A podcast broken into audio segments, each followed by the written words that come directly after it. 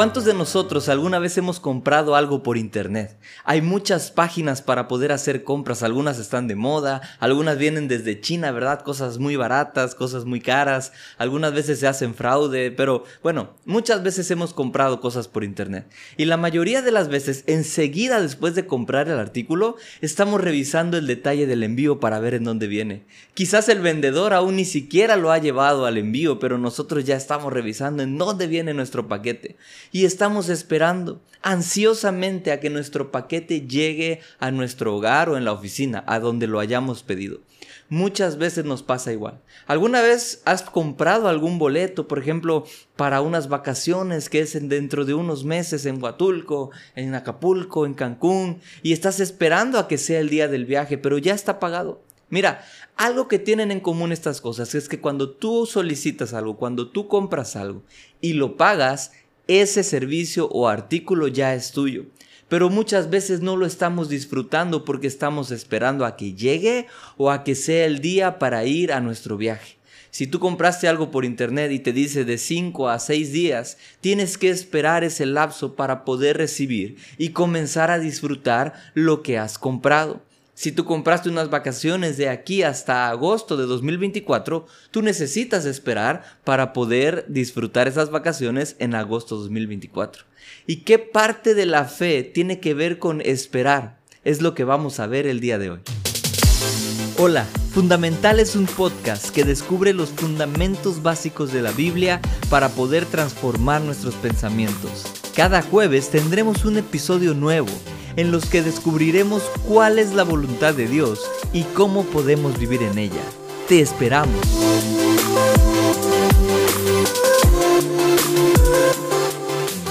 Hola, me da mucho gusto poder estar con ustedes en este nuevo episodio de Fundamental. Mi nombre es Juan Liciaga y estoy muy contento porque estamos viendo la miniserie sobre la esperanza. Y en este episodio hablaremos sobre el lado oculto de la fe. Mira lo que dice Primera Carta de Juan, capítulo tres y versículo dos. Dice de esta manera: Queridos hermanos, ahora somos hijos de Dios, pero todavía no se ha manifestado lo que habremos de ser. Sabemos, sin embargo, que cuando Cristo venga seremos semejantes a Él, porque lo veremos tal como Él es. Este versículo es maravilloso porque nos dice todo el proceso de nuestra fe. Y primero dice, ahora sabemos que somos hijos de Dios. Hemos hablado una y otra vez que cuando nosotros escuchamos el mensaje de la verdad, que es el evangelio de nuestra salvación, y creemos en él, somos sellados con el Espíritu Santo de Dios. Es decir, su Espíritu se une al de nosotros y ahora nosotros somos nuevas criaturas. Y no solamente eso, que somos llamados hijos de Dios. Y esto es lo primero que pasa cuando nosotros ponemos nuestra fe en Jesucristo. Pero nuestra fe no solamente se queda ahí. Y por eso yo le puse a este episodio el lado oculto de la fe. Muchas personas no hablan o no se mantienen conscientes de lo que habrá de venir. ¿Sabes? Creemos que por haber hecho una oración o una confesión pública de nuestra fe en Jesús, ya somos salvos. Y realmente sí pasa así, pero nuestras mentes deben de mantenerse conscientes de lo que va a pasar en el futuro. Vamos a ser semejantes a Jesús y vamos a verlo. Es cierto que nosotros cuando hacemos esta confesión pública, porque la Biblia dice con el corazón se cree para justicia, con la boca se confiesa para salvación, entonces estamos poniendo nuestra fe en Jesús. Y si realmente pusimos nuestra fe en Jesús, ahora somos sellados y somos salvos. Pero, ¿qué es la fe en realidad? La Biblia dice en Hebreos once, versículo uno, es pues la fe, la certeza de lo que se espera, la convicción de lo que no se ve. Nuestra fe tiene que ver con estar completamente seguros de aquello que estamos esperando. La fe es la certeza de lo que se espera, la convicción de lo que aún no hemos visto. Es como cuando compramos algo por internet. Aún no hemos visto lo que compramos. Aún no hemos sentido ni palpado aquello que compramos. Sin embargo, estamos seguros de que va a llegar porque ya lo pagamos. Estamos seguros de que algún día podremos disfrutarlo, tenerlo en nuestras manos. Entonces, si Jesús ya pagó por nuestra salvación, necesitamos estar completamente seguros de que algún día va a pasar algo diferente a lo que estamos viviendo ahora. Por eso leíamos al principio, ya somos hijos de Dios. Sin embargo, aún habremos de ser diferentes. Vamos a ser semejantes a Jesús, porque lo veremos tal como Él es. Nuestra fe no se termina en poner mi confianza en Jesús una sola vez. Mi fe se extiende todos los días de nuestra vida, porque nuestras vidas se mantienen esperando. Esa es la esperanza. Tiene que ver con esperar y tiene que ver con nuestra fe. La fe es la convicción, la garantía de que lo que yo estoy esperando va a suceder. Romanos ocho, veinticuatro y veinticinco dice, porque en esa esperanza fuimos salvados, pero la esperanza que se ve ya no es esperanza. ¿Quién espera lo que ya tiene? Pero si esperamos lo que todavía no tenemos, en la espera mostramos nuestra confianza. Pablo está diciendo que en la esperanza que ponemos en Jesús, hemos sido salvados. Escúchame bien, ya fuimos salvados, ya fuimos apartados para Dios, ya fuimos sellados, ya somos hijos de Dios, ya pertenecemos a Él. En el episodio anterior hablábamos que recuperamos la pertenencia, hemos sido libres de la esclavitud del pecado, pero aún no hemos visto completamente nuestra salvación, porque en algún momento cuando Jesús venga o cuando nosotros vayamos hacia Él, vamos a ser glorificados, vamos a pasar una eternidad con Él y nuestras vidas van a ser completamente distintas allá de lo que son aquí. Por eso nuestra fe se extiende hasta ese momento. Aún no ha pasado lo que va a venir, aún no se ha manifestado completamente nuestra salvación. Pero bueno, ¿qué es lo que estamos esperando realmente? Acabamos de ver, la fe es la certeza de lo que se espera, pero ¿qué esperamos? Ok, lo primero que leímos en primera carta de Juan tres es que aún no se ha manifestado, dice, lo que habremos de ser. Ok, ¿qué habremos de ser? La Biblia dice que nosotros vamos a ser glorificados juntamente con Jesús. Mira lo que dice Filipenses capítulo tres y versículo veintiuno. Dice de esta manera, Él transformará nuestro cuerpo miserable para que sea como su cuerpo glorioso, mediante el poder en que somete a sí mismo todas las cosas. Él transformará nuestro cuerpo para que sea como Él. Va a ser glorioso. Nosotros vamos a ser glorificados juntamente con Jesús. Esa es la primera de las cosas que estamos esperando. Ok, aquí hay dos tipos de gloria que yo quiero comentarles. ¿Se acuerdan que nosotros habíamos sido separados de la gloria de Dios por causa del pecado? Bueno, cuando Jesús vino a este mundo, sus discípulos decían, nosotros hemos visto su gloria, gloria como el unigénito del Padre. Jesús trajo la gloria de Dios. Nosotros ahora podemos disfrutar y ver su gloria también. La Biblia dice cuando Marta estaba diciendo, Jesús, eh, maestro, ya no abras el sepulcro porque ya huele feo, ¿verdad? Y Jesús le dijo, Marta, ¿qué no te he dicho que si tú crees, verás la gloria de Dios? Esta palabra crees es la misma que nosotros usamos cuando creemos en Jesús. Y la palabra, la palabra gloria que se usa en este pasaje es la misma cuando Pablo dice hemos sido destituidos de la gloria de Dios. Quiere decir que cuando nosotros creímos en Jesús, podemos ver su gloria. Cada vez que nosotros creemos en el poder de Dios, podemos ver su gloria. Pero una cosa es la gloria que ya está presente aquí en la tierra. La gloria que Jesús trajo cuando Él vino a este mundo y cuando Él murió y rasgó el velo y fue abierto a todos nosotros. Pero otra cosa también es que nosotros en nuestros cuerpos vamos a ser glorificados. Porque Jesús también ascendió al cielo y Él fue glorificado. Entonces nosotros vamos a ser transformados. Cuando Jesús se transfiguró en el monte, Él, su cuerpo era glorioso. Nuestro cuerpo ahora, la Biblia dice que aún está sujeto a estas pasiones, el cuerpo. Pero nuestro cuerpo va a ser transformado y vamos a ser por completo nuevas criaturas.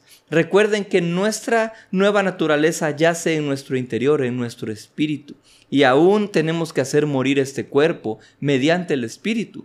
Pero en algún momento, y esto es lo que estamos esperando, vamos a ser glorificados juntamente con Él. De hecho, Pablo dice en Romanos ocho, diecisiete y dieciocho que nosotros, si sufrimos juntamente con Jesús, podremos tener parte con su gloria. Y después dice, de hecho, considero que todos los sufrimientos actuales no son nada comparados con la gloria que habrá de revelarse. Pablo sabía que había una gloria venidera, que en el futuro nosotros vamos a poder disfrutar una gloria mayor a la que estamos experimentando hoy en día. Así que nosotros estamos esperando a ser glorificados juntamente con Jesús.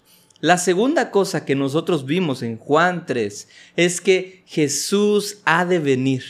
Así que nosotros, como hijos de Dios, estamos esperando el regreso de Jesucristo.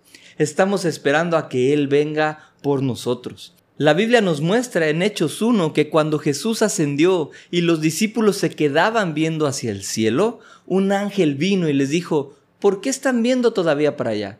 Así como han visto que Jesús está yendo, Él regresará. Así que una de las promesas que nosotros estamos esperando es que Jesús venga por nosotros. Jesús va a regresar. Y eso es algo certero porque la Biblia lo enseña. Mira lo que dice Tito capítulo dos y versículo trece. Mientras aguardamos la bendita esperanza, es decir, la gloriosa venida de nuestro gran Dios y Salvador Jesucristo. Entonces nuestra esperanza incluye el esperar a que Jesús venga por nosotros. Y su venida va a ser gloriosa. Lo que yo les decía hace rato, ¿verdad? Va a haber una gloria distinta, una nueva gloria tan, tan hermoso cuando Jesús venga por nosotros. Nuestra esperanza incluye eso. Esperar a que Jesús venga por nosotros. Mira, a los tesalonicenses Pablo les decía, wow, la gente habla muy bien porque ellos hablan de cómo ustedes se han convertido a Dios de sus ídolos. Luego han servido con amor y están esperando a que Jesús regrese por ustedes. Los tesalonicenses estaban esperando a que Jesús viniera y la gente lo sabía. Eso era evidente a los demás. Una vez yo escuché a mi pastor, el pastor Jonathan García, decir eh, una serie sobre la inminente venida de Jesucristo. Y a mí me quedó muy, muy grabada en el corazón, porque es real. Nuestra fe como cristianos, nuestra vida, necesita mantenerse consciente de que Jesús realmente algún día viene. No sabemos el día ni la hora. Sin embargo, por las señales que vemos que están pasando hoy en el mundo, es que podemos estar seguros de que no falta mucho. Así que necesitamos estar preparados, no por miedo. Sin embargo, necesitamos estar preparados porque ¿qué estamos haciendo para glorificar a Dios? ¿Qué estamos haciendo para traer frutos a Él cuando Él venga? No es por miedo, no es de que, ay, me estoy portando mal y Jesús ya viene pronto. No, la Biblia dice el perfecto amor echa fuera el temor. Sin embargo, nosotros anhelamos su venida y necesitamos estar esperando con esa alegría, con ese anhelo, pero también trabajando arduamente para poder llevar fruto hacia Él. La tercera de las cosas que estamos esperando son sus promesas. Y nosotros estamos conscientes de que hay muchas promesas que ya se cumplieron, que están en la palabra de Dios, pero hay otras que aún han de cumplirse, como la venida de Jesús. Esa es una promesa, que Él va a venir por nosotros. Mira lo que dice Primera Carta de Pedro, capítulo uno y versículo cuatro. Dice, así Dios nos ha entregado sus preciosas y magníficas promesas para que ustedes, luego de escapar de la corrupción que hay en el mundo debido a los malos deseos, lleguen a tener parte en la naturaleza divina. Así que Dios nos ha dejado tan grandes promesas. Nosotros podemos estar seguros de que las promesas de Dios se van a cumplir. Por eso nuestra fe es la certeza de lo que esperamos. Y si esperamos que las promesas de Dios se cumplan en nuestras vidas, podemos estar completamente seguros de que Él lo va a hacer. Así como, regreso al ejemplo, estamos seguros de que el paquete que compramos por internet va a llegar, podemos estar seguros de que las promesas de Dios se van a ver cumplidas en nosotros. Porque todas las promesas de Dios son en el sí y en el amén por medio de nosotros, para la gloria de Dios. Cuando nosotros estamos seguros de que lo que Dios ha prometido se va a cumplir en nuestras vidas, vamos a comenzar a trabajar y a seguir lo que Él nos está guiando para poder llegar hacia allá. Mira, Dios nos ha entregado sus promesas. Estamos seguros de que Él las va a cumplir, porque son sí y amén por medio de nosotros. Nosotros vamos a hacer que ocurran, porque Dios nos va a guiar a que ocurran en el tiempo y en la forma adecuada. Si nosotros estamos esperando, por ejemplo, que Dios nos dé un buen trabajo, pero jamás vamos y solicitamos empleo, no vamos a ver esa promesa cumplida. No porque Dios no quiera, no porque Dios no, no la haya preparado, sino porque yo no estoy haciendo nada para poder ir hacia donde Dios me ha prometido. El pueblo de Israel tenía como promesas las tierras que Dios les había dado. Sin embargo, no disfrutaron esa promesa porque no creyeron, porque se quedaron en el desierto, porque tuvieron temor. Nosotros necesitamos levantarnos e ir hacia donde Dios nos está llamando. Mira lo que dice Hebreos diez treinta y cinco. Así que no pierdan la confianza, que ésta será grandemente recompensada. Ustedes necesitan perseverar para que después de haber cumplido la voluntad de Dios, reciban lo que Él ha prometido. Mira, cuando nosotros confiamos en Jesús, no debemos de perder esa esperanza, porque cuando nosotros empezamos a cumplir su voluntad, es decir, Él nos va a decir hacia dónde quiere que vayamos y empezamos a ir hacia allá. Él nos va a decir qué quiere que hagamos, qué quiere que digamos y comenzamos a cumplir su voluntad, entonces en algún momento vamos a ver cumplidas sus promesas. Así que estamos esperando a ser glorificados, estamos esperando a que Jesús venga nuevamente por nosotros, pero también estamos esperando a ver sus promesas cumplidas aquí en la tierra. Y para ello necesitamos comenzar a cumplir la voluntad de Dios, comenzar a seguir lo que Él nos está guiando y entonces vamos a disfrutarlas, vamos a verlas cumplidas y vamos a poder dar pasos de fe para glorificar a Dios. Entonces recapitulamos todo lo que hemos visto. Nosotros no solamente ponemos nuestra fe en el momento que Jesús se une a nosotros por medio de su Espíritu. Nuestra fe se extiende todas nuestras vidas, porque la Biblia dice que la fe es la certeza de lo que se espera. Así que hemos visto que nuestra fe también incluye una espera todos los días de nuestras vidas. Ya vimos que estamos esperando. Estamos esperando a ser glorificados, estamos esperando a que Jesús venga, estamos esperando a ver sus promesas cumplidas aquí en la tierra. Pero también necesitamos saber cómo podemos esperar. Mira, a mí me encanta porque Hebreos once uno dice, la fe es la certeza de lo que se espera. Pero esta palabra espera, si tú la buscas en el original, tiene que ver con una espera llena de anhelo y comúnmente llena de placer. Pablo dice en Romanos cinco, nos regocijamos en la esperanza de alcanzar la gloria de Dios. Es decir, mientras yo espero alcanzar a ser glorificado juntamente con Él, mientras yo espero a esa gloria que aún viene, yo voy a regocijarme. Parte de mi fe es poder vivir anhelando lo que aún viene, es poder vivir feliz, con placer, regocijándonos en la palabra de Dios y en su voluntad. La Biblia dice que debemos deleitarnos en Él, deleitarnos en cumplir su voluntad. Y entonces esa es la forma en que debemos esperar. Otra de las formas en que tenemos que esperar es purificándonos a nosotros mismos. La Biblia dice en primera carta de Juan capítulo tres y versículo tres, todo el que tiene esta esperanza en Cristo se purifica a sí mismo, así como Él es puro. Mira, cuando nosotros estamos esperando a Jesús, necesitamos purificarnos a nosotros mismos. La única forma de purificarnos es con la palabra de Dios. La Biblia dice, ¿verdad? Ustedes los inconstantes purifiquen su corazón. Si queremos que nuestra vida sea constante delante de Dios, si queremos que nuestra espera sea una alegría y un regocijo constante, necesitamos purificar nuestro corazón con la palabra de Dios para poder esperar con esa alegría. Y la tercera forma en que nosotros podemos esperar todas estas cosas es dando testimonio de Jesús. Mira, si Jesús nos hubiera arrebatado en el momento que nosotros pusimos nuestra confianza en Él, no tendríamos que hacer estas cosas. Sin embargo, nosotros seguimos aquí en la tierra porque necesitamos dar testimonio del amor de Jesús. Necesitamos hablarle a otras personas. Acuérdate, la voluntad de Dios es que nadie perezca, sino que todos procedan al arrepentimiento. Él nos ha dejado aquí en la tierra como testimonios de su amor, como testimonios de su fidelidad, como testimonios de su poder. Nosotros necesitamos testificar no solamente lo que Dios ha hecho en nuestras vidas, pero lo que Dios puede aún hacer en la vida de los demás.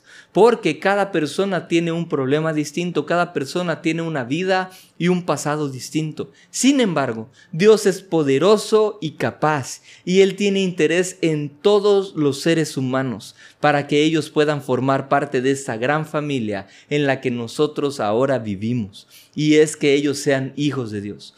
Por eso es necesario que nosotros testifiquemos de ahora en adelante lo que Jesús hizo por nosotros y lo que Él puede hacer en el futuro. Necesitamos esperar con alegría y con placer, necesitamos esperar purificándonos a nosotros mismos, pero también necesitamos esperar dando testimonio del amor de Jesús. Hemos llegado al final de este episodio y yo quiero nada más decirles esto. Recuerden que nuestra fe no solamente es el momento en que hicimos una oración para recibir a Jesús en nuestro corazón. La Biblia enseña que nuestra fe es esperar, esperar. ¿Quién es el padre de la fe? Es Abraham. Y Abraham esperó a que la promesa de Dios se cumpliera en su vida.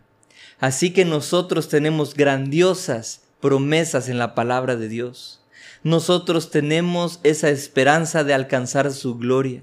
Nosotros tenemos la esperanza de que Él viene a redimir por completo a su pueblo. Así que necesitamos esperar. La esperanza se trata de eso, esperar. Así que yo quiero animarlos a que nuestra fe pueda extenderse todos los días de nuestra vida y que tú en cada momento puedas mantenerte consciente de que Jesús viene pronto, de que hay promesas que aún se van a cumplir, de que necesitamos ser testimonios de Él para poder llevar fruto en cuanto Él venga y cuando nosotros nos presentemos delante de Él. Así que te animo a que tu fe pueda extenderse todos los días de tu vida. Recuerda, mantén tus pensamientos en Jesús y Él va a llenarte de paz. Mantén tus pensamientos en lo que tu fe incluye y entonces vas a poder vivir anhelando tranquilamente y con paz todo lo que va a venir en tu vida. Que Dios te bendiga, nos vemos en el siguiente episodio.